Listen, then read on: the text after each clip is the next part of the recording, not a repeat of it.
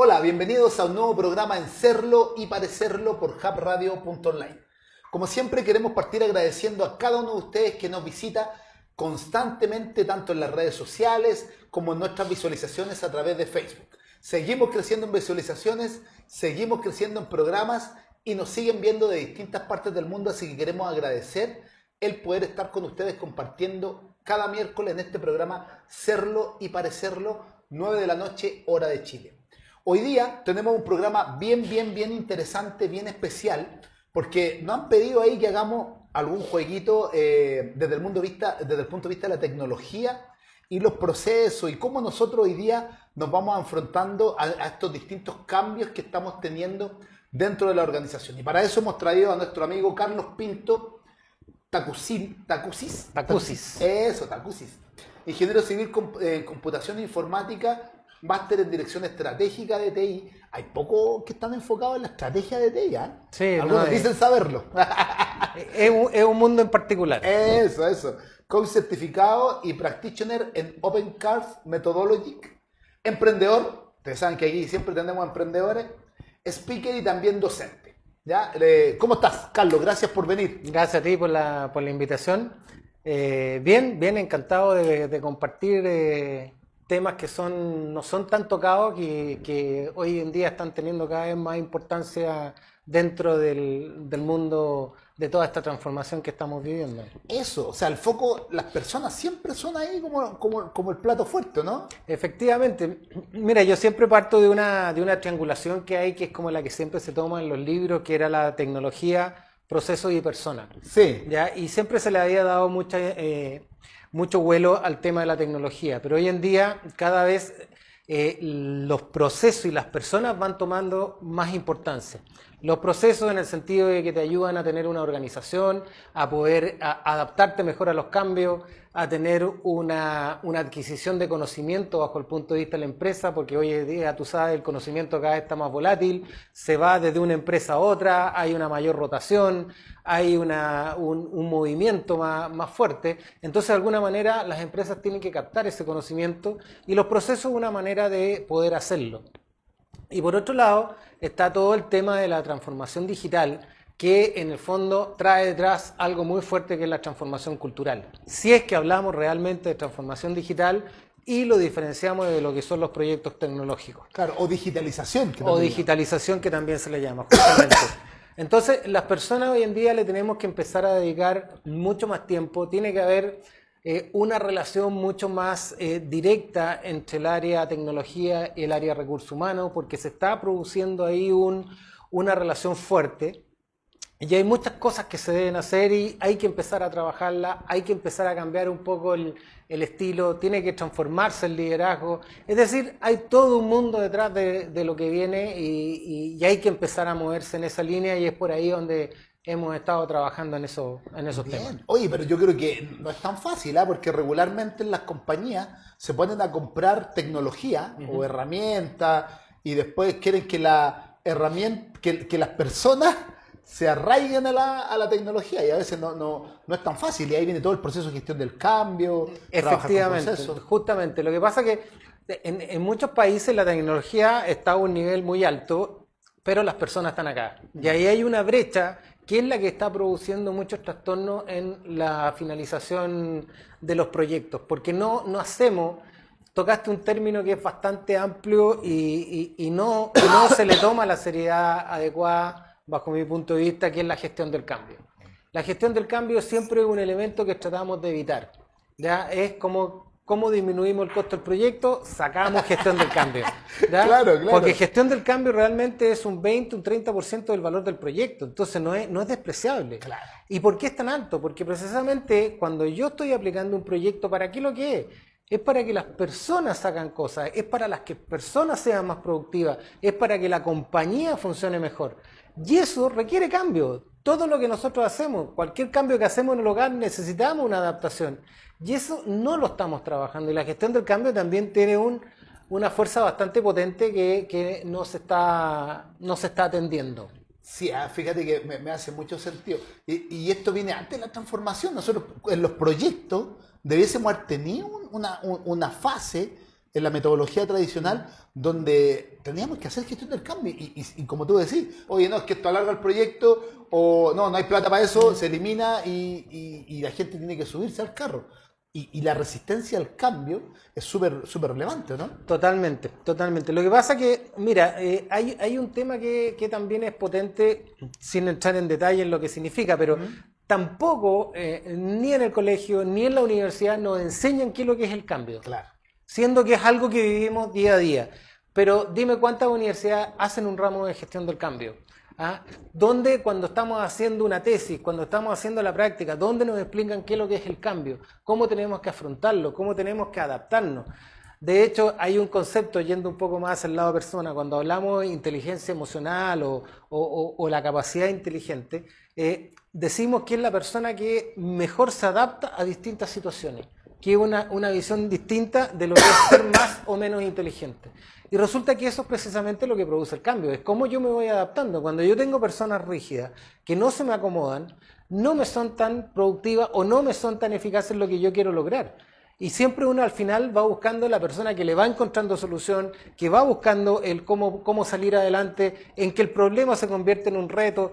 Todo este tipo de, cosas son las que me hacen valorizar más a una persona. Y eso es una adaptabilidad al cambio. Por lo cual, el cambio también tiene un rol fundamental dentro de los proyectos. Pero ¿cómo preparamos a la gente a eso? Le ponemos, esto es lo que hay que hacer. Y ahí hay donde hay un juego, un juego bastante importante. Y eso es un poco lo que, eh, como, como partimos conversando cuando hablábamos de, de proceso y persona, es orientado también hacia el área de la tecnología. ¿ya? El, el departamento de informática, el área de TI, hablamos de transformación cultural, pero cuando hablamos de transformación cultural hablamos de la empresa. ¿Pero qué hablamos del área TI? Claro. ¿Cómo estamos preparando el área TI para este cambio? ¿Por qué queremos cambiar a toda la área y no nos estamos preocupando al 100% cuando el área TI tiene que ser un acompañante, pero intenso en lo que es la transformación digital y tienen que ser habilitadores? Por lo cual también tiene que haber una preparación. Los TI somos cuadrados de alguna manera, siempre estamos con una visión mucho más más lógica, eh, eh, y nos cuesta de repente movernos, y hoy día el mundo se está moviendo y nosotros tenemos que empezar a prepararnos. Y ahí hay un trabajo, tanto el, el CIO, que tiene que, hacer un, tiene que ser un líder transformacional, como el equipo, que tiene que tener más orientación al servicio, tiene que ser más apoyador en distintas cosas, tiene que salir a preguntar qué es lo que, qué es lo que está la empresa requiriendo, es la forma en que tenemos que alinearnos y en eso no estamos haciendo tanto. En eso nos falta todavía trabajar. Sí, ah, pero lo que pasa es que, no sé si contigo lo comentamos en algún momento por ahí, que todavía se conoce mucho que el área de tecnología es la que arregla los computadores, ¿ya? lo habíamos comentado, ¿no? Mira, era, lo que yo te comentaba, que en, en varias oportunidades he hecho el cuando, cuando he hecho clases tanto en, los últimos años de, ingeniería, y hablemos de ingeniería industrial, hablemos de ingeniería comercial, como en los diplomados o magíster, y tú le preguntas a las personas qué es lo que es para ustedes el área de tecnología. ¿Ya? ¿Qué es lo que hace? ¿Cuál es su funcionamiento? ¿Y cuál es la, respuesta? Bueno, son los encargados de la red, de los computadores, eh, ver los servidores, el correo, pero cuando tú les preguntas, ¿y cómo manejan la información? ¿Quiénes son los responsables de eso? Ah, sí, también, también algo, no sé qué es lo que ven, pero algo ven. Entonces, hay una conceptualización que hoy día no está tan clara con respecto a, cuál es el apoyo y cuál es, la función que tiene, que tiene el área de tecnología. ¿Cómo tiene que ser un, eh, un pivote estratégico dentro de la, de la, empresa, cómo tiene que apoyar y cómo tiene que, que, moverse en esa índole. Y ahí también hay un tema que, que es bastante eh, complejo, es que al no estar preparada la, la, universidad, no informar, no enseñar qué es lo que es un área TI, también los gerentes generales, los gerentes finanzas de los cuales a veces depende el área TI, mm. no tienen una cabalidad de conocimiento de qué es lo que le tienen que aportar hacia ellos y prefieren velo tú. ¿ah? Le dicen al, gerente de velo tú. Mientras menos voy a meta, mejor. Cuando no, tiene que haber una alianza y tienen que convertir a TI como un apoyo estratégico, porque la tecnología es parte del funcionamiento de la empresa y, y con el crecimiento exponencial que tenemos ahora, cada vez es más, pero no se mira así. Y ahí es donde tenemos que eh, eh, trabajar y donde tenemos que empezar a enseñar más, donde tenemos que evangelizar más respecto a cómo tienen que mirar el área de tecnología, cómo el, área tecnológica tiene que mirar hacia afuera, y son dos cambios súper importantes, que hay, hay mucho que hacer. Sí, ¿ah? yo ahí me gusta el análisis que tú haces. Fíjate que una de las preguntas que yo le hago a los gerentes de TI regularmente es ¿cómo te ven? ¿Te ven como un área de inversión o como un gasto? Yo creo que es la primera pregunta como para identificar. Quizá, no sé, hace 10 años atrás donde, la, donde el, fuerte no era la tecnología como soporte. Hoy día la transformación digital, por eso se confunde de repente que es digitalizar, porque hoy día el negocio va muy enfocado en la tecnología. Correcto. Pero hoy día también yo le echo la culpa también a la gente de TI, o sea, que no se han sabido vender, por decirlo de alguna forma, de demostrar qué es lo que realmente hacen. Es un área de soporte, sí, pero no es la misma área de soporte que recursos humanos porque este tiene que ver con el negocio. O sea, hoy día al digitalizar tu negocio ya estás involucrado en el negocio. Entonces muchas veces también pasa al revés, que, que TI no se ha dado ellos mismos el peso. No sé, no sé si te ha tocado alguna experiencia al revés también, donde ellos, no, si nosotros nos ven como un área más. No, o sea, es súper relevante hoy día lo que tiene que hacer el área de tecnología. Mira, ahí hay un tema, bueno, yo en, mi experiencia, eh, justamente en la empresa que, está, que trabajaba, que era del, ámbito minero, eh, fue un posicionamiento, buscar hacer un posicionamiento estratégico del, área de tecnología dentro de la compañía.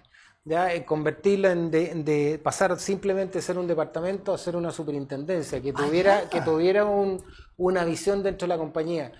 Y cuando logramos hacer, que, que, esto qué significó, por eso un poco qué es lo que he estado trabajando ahora, que, es armar el área de TI, significó que teníamos que fortalecer nuestra área, teníamos que cambiar la imagen que existía. Eh, empezamos justamente lo que tú estás diciendo, a cacarear hacia afuera, a, ir a vendernos, a un poco ir a contar qué es lo que hacíamos, porque también hay una visión desde afuera, como que nosotros siempre estamos esperando que nos vengan a preguntar qué vamos a hacer. Tal cual. Y no, pues no, siempre estamos, y, y después está la otra visión que, oye, no tenemos tiempo para hacer más cosas. Entonces, ahí hay un tema que es la organización que tiene que ver con los precios y hay un tema que tiene que ver con las personas. Cómo, cómo el equipo se formó convirtiéndose en una empresa que atendía al resto de las áreas. Y con, la filosofía de que son las áreas las que nos pagan, tenemos que atenderlos bien, son nuestros clientes, son nuestros aliados, tenemos que apoyarlos. y, teníamos que ir a contar, teníamos que ir a decir, oye, estamos trabajando en esto, estamos trabajando en esto. ¿Por qué? Porque eso también abre la mente al resto a buscar nuevas alternativas. Oye, si tú ayudaste a esta área en esto, no me podía ayudar en esto. Y eso iba generando un movimiento mucho más intenso y más estratégico dentro de la compañía. Cambiamos también la, definición de que cuando venían a pedir un requerimiento, la primera pregunta que le hacíamos nosotros era, ¿ese requerimiento es para solucionar algo tú? ¿O es para solucionar algo al área? ¿O es para solucionar algo a la empresa? ¿Y cómo está alineado con la estrategia que tenemos ahora?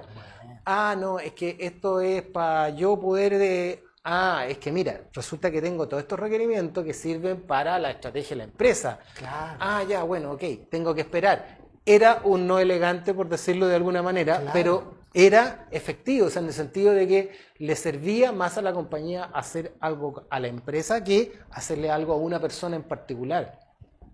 Y eso fue generando una relación mucho más potente con, con, los usuarios y ya después nos pedían lo, lo, que tenía un sentido, lo que, lo que servía.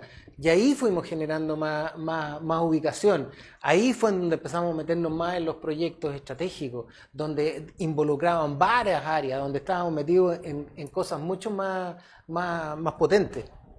Así que eso es lo que tú me estás diciendo, lo concuerdo totalmente de que tiene que haber ahí un posicionamiento más estratégico, como decía, más que ser un área de gasto o un área de inversión, ser un área estratégica. Claro. Ya, que tiene gasto y tiene inversión pero apoya a la compañía. Eso, fíjate que me, ha tocado a empresas llegar donde le digo, ¿cuántos son los ciclos de facturación ATI? Mm. Y no saben. O sea, pero si tú eres parte de esta mm. compañía, eres parte del negocio, soportan la infraestructura, soportan los procesos. O sea, no es que no es mi negocio, sí es tu negocio. O sea, lo que tú decís del servicio es fundamental. O sea, nosotros, un proyecto lindo que hicimos en, México, eh, fue basado con ITIL. ITIL hizo 20.000, que son la ISO de gestión del servicio de tecnología. Y, cuando tú vas a un, TI y eh, le, hablas de servicio, como que no lo asocia, ¿no? justamente. Mira, yo precisamente eh, hice una, construcción de una cantidad de procesos que están predefinidos, tan, tan armaditos, donde fui mezclando un poco entre COVID, ITIL, ISO 20000, ISO 27000, ya hay 50 procesos que están armaditos. Entonces uno va a una empresa, a su levantamiento y acomoda esos procesos de acuerdo a la realidad de la empresa. Entonces esa, esa, esa forma fue la que te permite eh, delimitar claramente cuál es la responsabilidad que tiene cada uno y cómo esos procesos que el cual es responsable tiene relación con el externo, cuáles son los que tienen relación con el colega, cuáles son los que tienen relación interna. Entonces te permite hacer una organización mucho más concreta con respecto a, al, al, movimiento.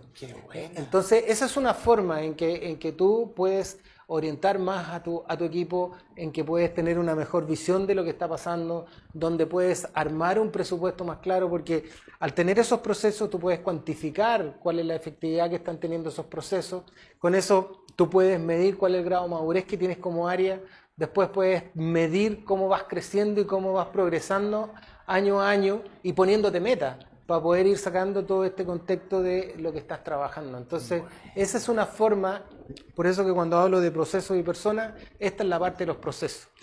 Y son procesos netamente TI, ¿ya? que tienen que ver con todos estos estándares que hoy en día existen y que se pueden, y que se pueden aplicar.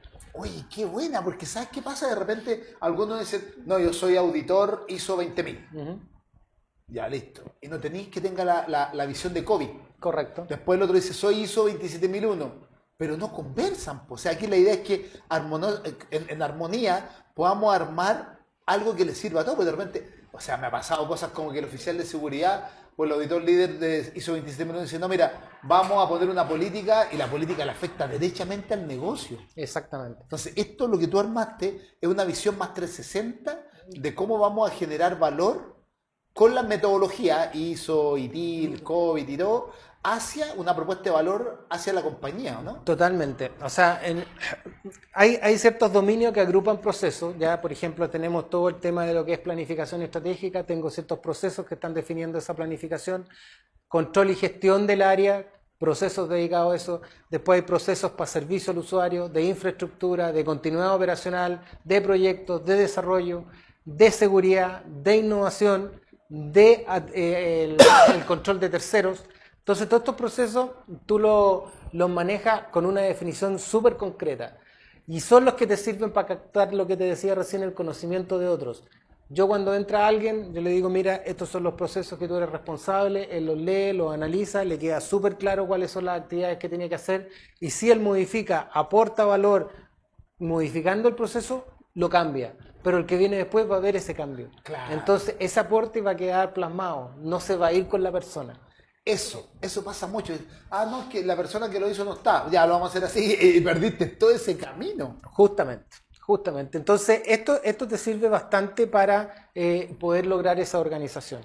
Y cuando se hacen estos levantamientos, cuando uno interactúa con las personas, y ahí un poco entra la parte persona específicamente, es saber cómo están en, en, el área, si están a gusto, por, si tienen empatía, si son aislados, por qué, cuál es el motivo, cómo se levantan cada día a, ir a trabajar, van con ganas, es una, es una pelea diaria o es algo que realmente te, ameniza, es un reto para ti los nuevos proyectos o son una carga. Todo eso uno lo empieza a trabajar y ahí existen varios métodos para poder hacer esos alineamientos y formar eh, un trabajo en equipo, formar grupos, formar que se formen entre ellos. Por ejemplo, teníamos una, una forma de trabajar siempre el presupuesto de capacitación era súper reducido, porque el, con, lo que capacitas a uno de TI, capacitabas como a 20 personas en otra cosa. Entonces la comparación por recursos humanos era bastante dura. Entonces, ¿qué es lo que hacíamos? Se iba uno a capacitar y ese llegaba y le enseñaba al resto.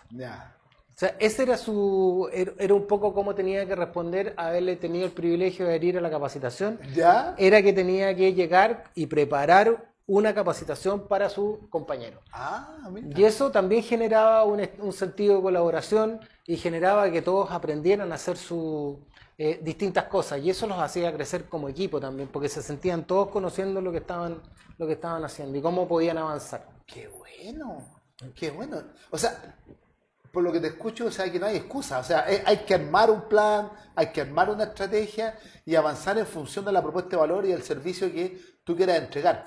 ¿Qué, qué haces tú cuando, cuando un gerente de IT dice, dice, no, mira, yo vengo a hacer gestión del cambio? Dice, ya, ¿qué software compramos? O, qué, mm. eh, me ha pasado, a te, te lo quiero preguntar. Dice, no, mira, vamos a hacer transformación digital. Ya, ¿qué software compramos?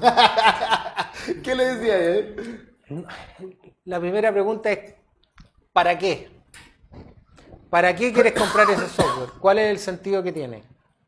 ¿Cuál es el trasfondo? ¿Qué está solucionando? Es ver cómo, cómo eso está manejando algo del negocio. Ahí donde se produce el alineamiento. Es decir, yo no voy a comprar porque eso es lo que está de moda. Yo no voy a comprar porque esa es la herramienta que me, que me va a solucionar todo. ¿Realmente te soluciona todo o realmente es un módulo el que vas a ocupar y el 80% va a quedar guardado? ¿Está la gente preparada para utilizarlo? ¿Es lo que le soluciona? ¿Está el espíritu para poder ocupar ese software? Entonces al final, si te das cuenta, el, el trasfondo son las personas. Al final son las personas. Y esa es la gestión del cambio que ahí, ahí va acompañando a la compra de eso. Es lo mismo que cuando tú estás comprando una solución robótica o cuando estás poniendo un sensor que ya no requiere que alguien mida. Es cómo tú manejas eso para que la persona no se sienta afectada y no crean que eso va a significar que le va a dañar o le va a afectar dentro de su trabajo. Al contrario, prepara a esa persona, enséñale qué es lo que va a hacer, qué es el beneficio que tiene, dónde debería prepararse él para entregar mayor valor. Que, ahora ya no va a ser medir, ahora es analizar la medición. Claro. ¿Cómo evolucionamos? que tiene lo, lo, puede hacer mejor. Totalmente, totalmente. Entonces, ese, ese, ese manejo es el, el, que para mi gusto todavía no, no, no tiene la, la, madurez necesaria para poder sacarle el máximo provecho a, a, toda la evolución que hay. Sí, a nosotros en marzo estamos lanzando un, un libro que se llama Hackeando el Cambio y una de las cosas que postulamos ahí es lo que tú acabas de decir. Claro, si tú, si viene un consultor de afuera dice, mire, usted no va a hacer más esto, lo va a hacer esta, esta maquinita. ¿Cómo se siente cualquier persona con eso? Pasaba a llegar, pues, totalmente. Claro. Porque ¿qué le preguntaron a él? O sea, eh, ¿qué aportó con respecto a eso? Claro. Cuando tú estás escogiendo cuál es la máquina más adecuada, porque es raro que sea la única máquina que va a hacer lo que tú estás haciendo. Hubo un proceso de elección. Claro. Ese proceso de elección, ¿quién participó? ¿El gerente? ¿El gerente el que está en, la operación midiendo? el día a día. Entonces, ahí donde está el involucramiento que, se requiere, que, que a donde tenemos que formar equipo para encontrar soluciones. Claro, claro. me ha tocado montar implementaciones de sistemas de facturación donde nunca llamaron a los de facturación, o sea, no mm. entiendo eso. Después toda la problemática que viene detrás, o llamaron al de contabilidad, que está involucrado, al de finanzas, o sea, de repente toman decisiones o traen software, parece que lo hemos comentado también, software eh, no latinos, donde las problemáticas son distintas. Y no te solucionan lo que tú requieres ahora acá, digamos. Claro.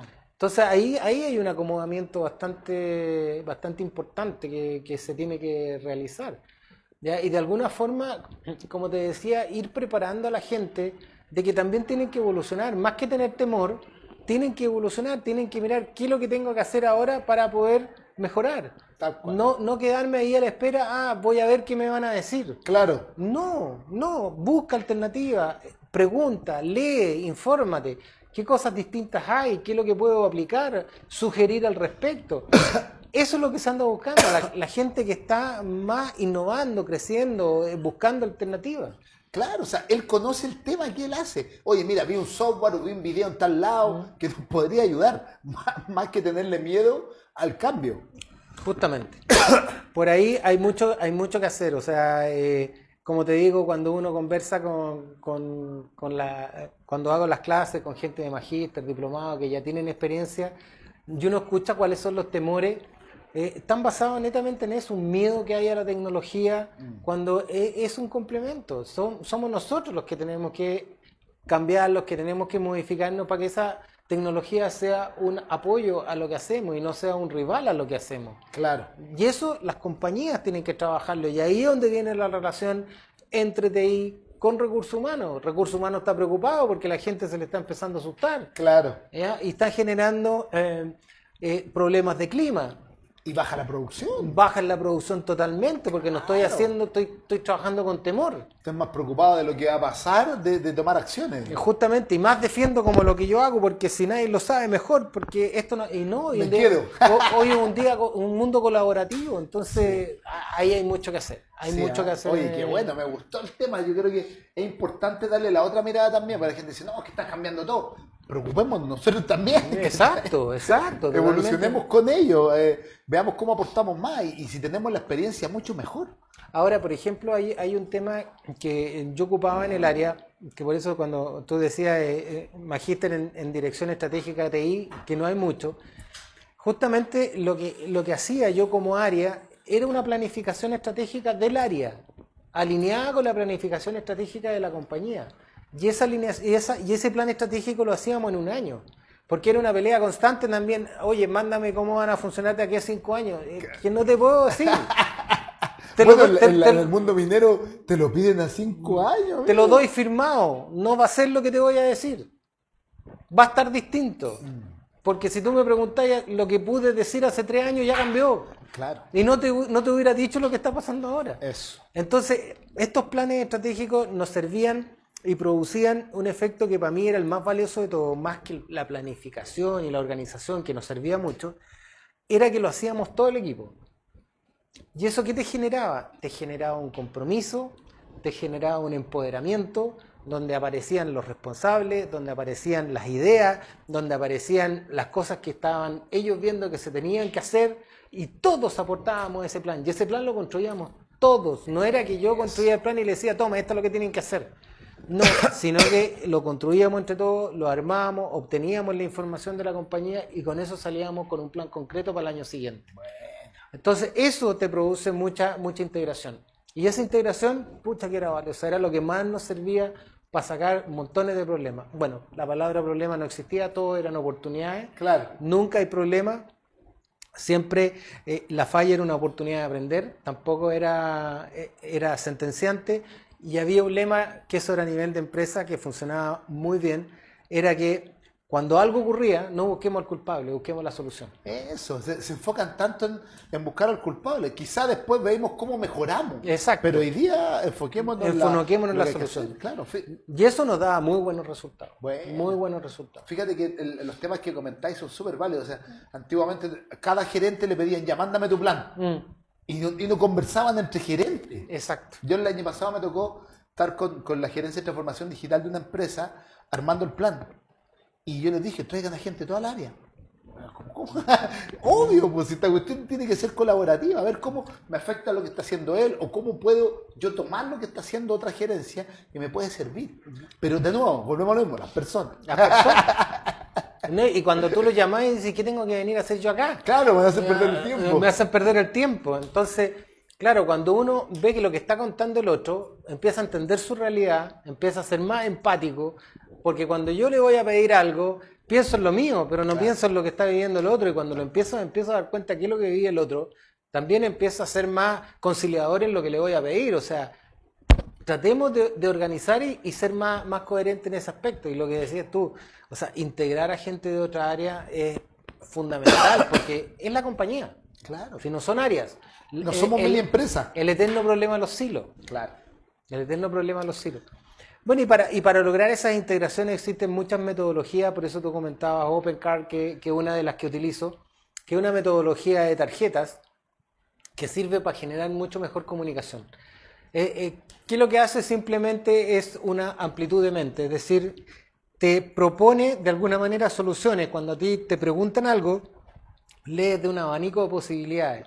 Entonces la mente no es solo lo que se acuerda, sino que al ir leyendo empieza a generar un montón de asociaciones y a proponer más cosas de las que realmente hubiera pensado si te hubiera preguntado en frío.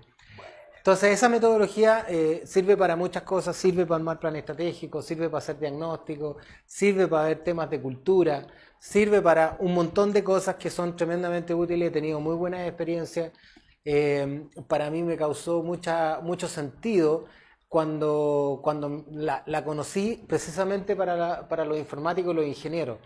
Porque yo cuando aplico esta metodología, entro a una reunión y entro a un taller, voy a un tema de conversación, que es visto como decías tú recién, voy a ir a perder tiempo. Claro. No, acá tú entras, aplicas y sales con un plan de acción. Bueno. Entonces sales con algo, no, no vas a gastar tiempo, vas a obtener resultados, que es lo que siempre andamos buscando como ingeniero. Claro. Si yo invierto tiempo, ¿cuál es el resultado ¿Cuál es el que voy a obtener?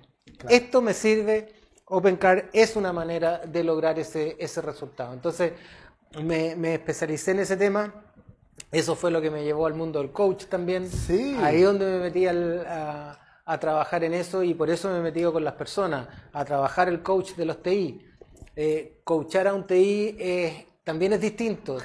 Hay otro lenguaje, hay, hay otra manera de pensar, hay, hay miramientos distintos. Entonces, cuando tú logras el diálogo, te sale mucho más espontáneo y más, más, más ameno, porque sabes que la otra persona sabe de qué, está- de qué estás hablando. A mí lo que me gusta de las tarjetas es lo lúdico. Muy lúdico. Que no es lo mismo que yo te pregunte, oye, ¿qué pensáis del. que, que lo hagan a través de algo distinto? Y, y te, y te permite una cosa más, Ajá. que es más interesante, que es lo que no te atreves a decir, porque tendrías que decírselo a una persona y la estás identificando. Cuando tú lo dices a través de una tarjeta, tú después explicas la tarjeta. Claro. ¿Ya? Por No, ejemplo, no, no. si yo estoy- estuviera haciendo con las tarjetas un tema de feedback y estoy con mi jefe, ¿ya? y el jefe tenemos mala comunicación, decirle a mi jefe y apuntarle y decirle, ¿sabe qué? La comunicación entre nosotros no está funcionando muy bien. Es como duro. En Claro. cambio, si pongo la tarjeta que dice comunicación y yo me dedico a apuntar la tarjeta y explicar por qué la comunicación está mala, nunca ataqué a la persona. Y eso también me da más libertad para opinar, más libertad para decir las cosas que realmente están pasando y sacarlas a, a flote muchos de los elefantes blancos que están escondidos. Eso. Oye, podríamos hacer un programa, no sé si te parece, pero donde hagamos un juego con las tarjetas, ¿te parece? Ningún problema, ¿Sí? ningún problema. O sea, es, es- es una aplicación muy, muy amena, como dices tú, lo lúdico hace que el tiempo transcurra muy rápido, hace que la gente no se dé cuenta de todo lo que está diciendo. Eso yo creo que Porque no se dan cuenta. Fluye, fluye totalmente natural. Claro, y es buenísimo, es buenísimo. A mí, y, y en el fondo, ¿qué es lo que hace? No te dice qué hacer, eres que tú llegas a la conclusión de lo que tienes que hacer. Eso, y, y siempre lo pensaste y nunca lo, lo articulaste. A mí me encanta la tarjeta porque, Mm. la- eh, porque te permiten también, ay, oye, esto es lo que yo pienso. Porque a veces lo tenía ahí tan en una nube y no sabéis cómo bajarlo. Totalmente. Me encanta, eh, me Totalmente. Es, es un tema en que tú sales con una hojita, plan de acción, el qué debo hacer, cómo lo debo hacer, cuándo lo debo hacer y con quién lo voy a hacer. Bueno. Concreto y preciso. Y ¿Cuánto eso- dura? ¿Cuánto tiempo? Cuando es personal puede durar entre media hora o una hora dependiendo de eh, la intensidad con que se tome la conversación. La Ya. conversación se puede extender. Cuando es un equipo completo de que se le está aplicando puede ser entre una hora y una hora y media porque hay hay más gente que está opinando nomás. Claro. Pero todo eh, va en la conversación que se vaya generando, que es lo más rico de todo, porque te entrega mucha información. Harta información, harta. Yo creo que vamos a hacer algo bien interesante, porque yo creo que es, es lo que se viene. O sea, los Legos empezaron a tomar fuerza, este, este otros temas. Hay gente que no le gustan los Legos. Yo creo que las cartas, eh, el- las tarjetas es como es como el homólogo, pero más, más ingenieril. Mira, yo, yo le he dado un poco más de, de aplicación ingenieril, porque en el fondo esto nació por el lado de recursos humanos. ¿Ya? Pero mi naturaleza, me, cómo yo aplico esto a ingenieros, cómo aplico esto Claro. a el ámbito tecnológico, que, es, que, somos, que somos muy cerrados, que no hablamos mucho, que, que no vivimos nuestro mundo. Y ahí se, se han ido creando nuevas instancias que sirven para trabajarlo. Bien, bueno, oye, se nos acabó el tiempo, nos pasamos. Volando. Sí, oye, muchas gracias por venir. Danos por favor tus redes sociales, dónde te puede ubicar la gente, pa- para que converse un poquito más de las cartas, de toda esta metodología que tú usas. Bueno, mi, mi página es eh, www.iconoadvisory.cl. ¿ya? Eh, en Twitter estoy como CaldequeP, ese era mi, mi, mi seudónimo en, en- en el colegio. Y así nací en Twitter y no lo he cambiado. Eh, y, y a través de esos dos medios que son los principales que tengo, los que nos podemos comunicar, ahí en, en mi página está mi correo, están mis datos y ahí se puede obtener cómo, cómo poder conversar en cualquiera de estos temas. Bien, muchas gracias. Bueno, y tenemos un conversatorio ahí pendiente. Sí, de todas maneras. Sí, sí, sí, sí. Oye, eh, agradecerte, gracias por estar, por venir, gracias, Gracias por dedicarte el tiempo y, y nos seguimos encontrando. De todas maneras. Bien. Gracias. Bueno, y a todos ustedes agradecer, gracias por ser parte de Hub Radio, tal como ustedes piden. Estamos trayendo constantemente exponentes de distintos temas y hoy día este era uno de los temas que ya nos habían pedido el, el 2019 y no habíamos podido cumplir y ya lo estamos cumpliendo este 2020. Así que agradecer, síganos viendo por hubradio.online, también Hub Radio Empresarial por Facebook y a través de Spotify y todas las redes sociales pueden vernos como Serlo y Parecerlo y también en www.marmonoscoach.com. Nos vemos en un próximo programa de Serlo y Parecerlo por hubradio.online. Nos vemos. Chao, chao.